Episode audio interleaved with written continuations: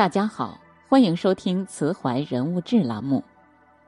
无俗念一词中写道：“魂似孤舍真人，天姿灵秀，意气殊高洁。万蕊参差谁信道？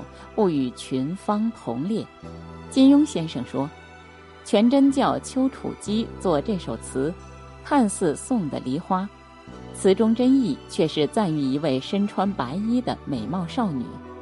因与他在终南山比邻而居，一见之下赞叹人间竟有如斯绝世美女，故而写下此词。如梨花般清雅脱俗的少女，便是终南山古墓派传人小龙女。小龙女最美之处，不在于她绝世的外表，而在于她纯粹的精神气质，当得起“无俗念”三字。她能过最简单的生活。能在寂寞清冷的岁月中独居，能在繁华喧嚣中保有一颗纯真的赤子之心，唯爱一人，相携一生。小龙女原本是一名弃婴，被古墓派师祖林朝英的丫鬟收留养育。她从小在终南山上的一座古墓中长大。十八岁那年。因师姐李莫愁广撒谣言，说小龙女比武招亲，引来许多武林中人上终南山。终南山全真教的丘处机本想帮助小龙女，却见小龙女远远以琴声御风，让人无法靠近。得知丘处机的心意，小龙女以琴声酬谢。书中说。丘处机与小龙女做了十八年邻居，从不知她竟有此本事，既感佩服，又觉有趣。小龙女身居古墓，不见外人，如无必要，从不做多余的事，说多余的话。她虽小小年纪，却因修心养性而明心见道。对她而言，大道至简，朴素简单，就是生活本来的样子。当抚养小龙女长大的孙婆婆救了从全真教逃出的杨过，书中形容杨过初见小龙女，觉得她清丽秀雅，莫可逼视，神色间却冰冷淡漠，当真洁若冰雪，却也是冷若冰雪，实不知她是喜是怒，是愁是乐。小龙女修行的武功和所受的教育，都让她摒弃七情六欲。起初，她不愿破坏门规，留下杨过，让孙婆婆将杨过送回全真教。谁料孙婆婆却在全真教丧命。临终之前，她求小龙女道：“我求你照料她一生一世，别让她吃旁人半点亏。”因为这个誓言，小龙女收留了杨过，收他为徒，教导他武功。小龙女尽职尽责，做一位好师傅。两年时光，将古墓派内功诀窍、拳法、掌法、兵刃暗器一一传授给杨过。杨过得他所传，尽尽其速。日常生活中，杨过做饭烧水，敬重师傅，两人心中各无男女之见。倪匡评价：小龙女不食人间烟火，接近于神仙境界。她本像一位仙子，心灵纯粹，不染俗念。哲人说：“你未看此花时，此花与汝同归于寂；当你来看此花时，此花颜色一时明白起来。”年少美丽的小龙女也像一位未看花之人，她心思简单纯粹。一心守护自己对师门、对孙婆婆立下的誓言，所以压抑喜怒哀乐之情绪，深藏了天性中炙热的情感。可是纯粹的灵魂，一旦遇见真正的爱情，是一片烈火赤诚。当小龙女与杨过开始共练古墓派最高武功《玉女心经》。他们的心灵受到当年创建招的师祖林朝英影响，林朝英将自己对全真教王重阳的一腔爱恋都化在剑招之中。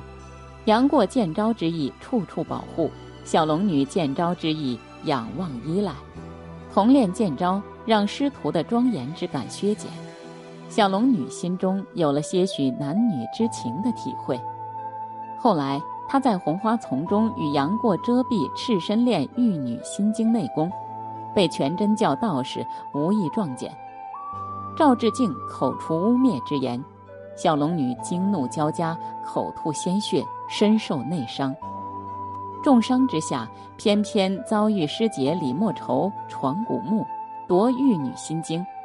小龙女受伤不敌，只得让杨过从外放下古墓断龙石，他却遵师命回到古墓，选择与李莫愁同归于尽。望着断龙石那头的杨过，小龙女泪流满面。从前清心寡欲的小龙女，已经对杨过产生了眷恋之情。断龙石一下，古墓再不能开。最后一刻，杨过竟然从缝隙中钻回古墓。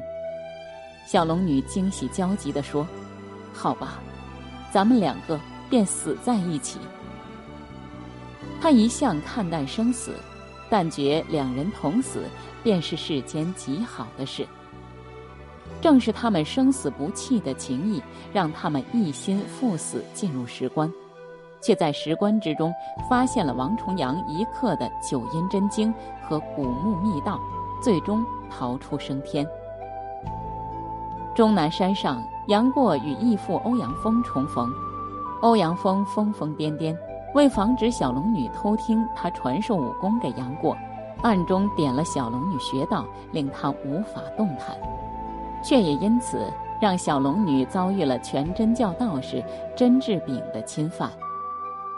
那晚的小龙女双眼被布蒙上，以为对方是杨过。他想，杨过这样对他，必然决心当他是终生爱侣。他亦纯真的心生欢喜，期待两人海誓山盟，从此结为夫妇。小龙女于世俗礼法从来浑不在意，她对待一切都本于内心，忠于自己。当毫不知情的杨过不肯改口叫媳妇，仍叫她姑姑，小龙女喷出一口鲜血。他原本违背门规，也心甘情愿跟随杨过，却没有得到一头雾水的杨过的回应。他心碎神伤，仍不忍对杨过下杀手，只得说：“既然这样，原来你当真不想要我，你宁可一个人自由自在，不受人拖累。”那么以后你别再见我，免得我伤心。说完，长袖一拂，转身离去。这是他第一次离开。他待杨过一片真心，即使曾将清白之身看得比生死更重，以为是杨过所为，他便不恼怒。当他以为杨过只愿自由自在，已经变心。他心痛心伤，依然选择成全。正如他此后因为黄蓉的言语，以为杨过长久在古墓之中会气恼烦闷，便第二次离开杨过。正如他听见杨过说郭靖和黄蓉将郭芙许配给他，他更伤心地将淑女剑赠给郭芙，祝福郭芙与杨过。这是他第三次离开。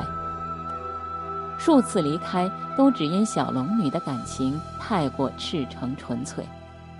她爱一个人，早已忘了自己，只要对方心中快活，哪怕不是与他一起，他宁愿自己痛苦，也甘愿成全所爱之人。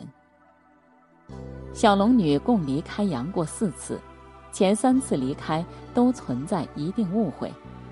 当小龙女与杨过在重阳宫大战重逢，杨过已被郭芙持淑女剑砍下一只手臂，而小龙女也知道当年毁她清白之人是全真教道士甄志炳，可小龙女的纯洁从不因加诸于他的侵犯而丝毫减损，杨过的强大也不因断掉一只手臂而有所削减。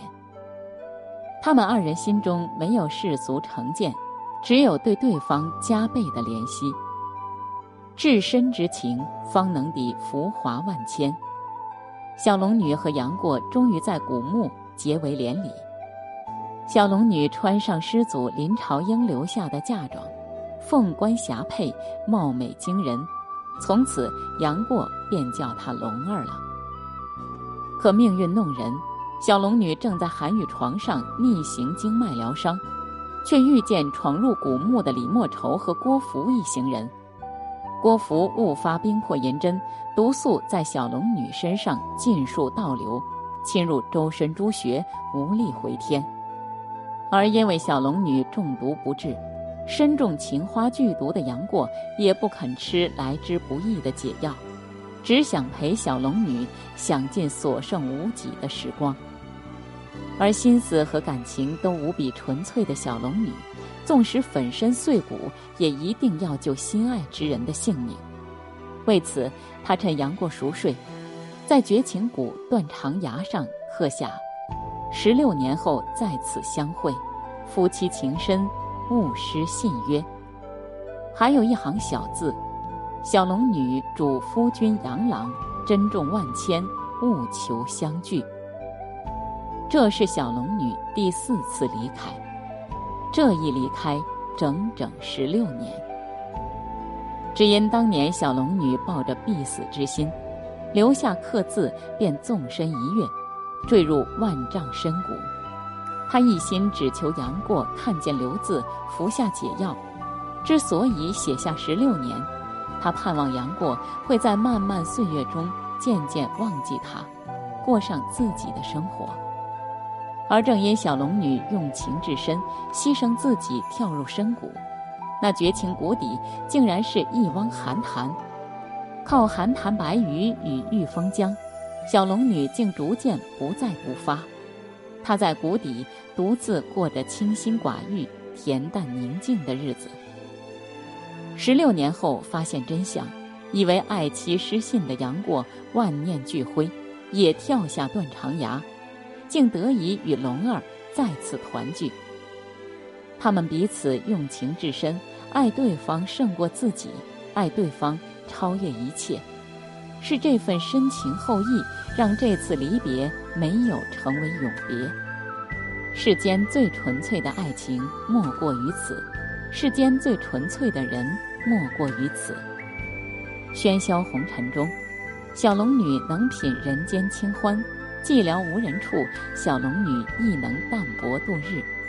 一灯大师曾感慨：小龙女中毒难愈。他以为姑娘小小年纪必定忧急万状，而小龙女却能心情平和，达观知命。对待生活，小龙女通透豁达，不为物役；对待世人，小龙女风光霁月，心胸宽广；对待爱情，小龙女无比赤诚，至性至情。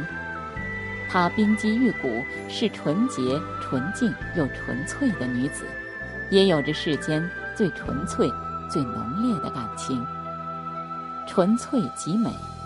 女人越纯粹，越可爱。以上就是我们今天分享的全部内容。喜欢这篇文章，欢迎在文末点亮再看。如果你想看到更多像今天这样的人物故事，从他们的人生中获得令人受益的力量，慈怀向您推荐一个公众号。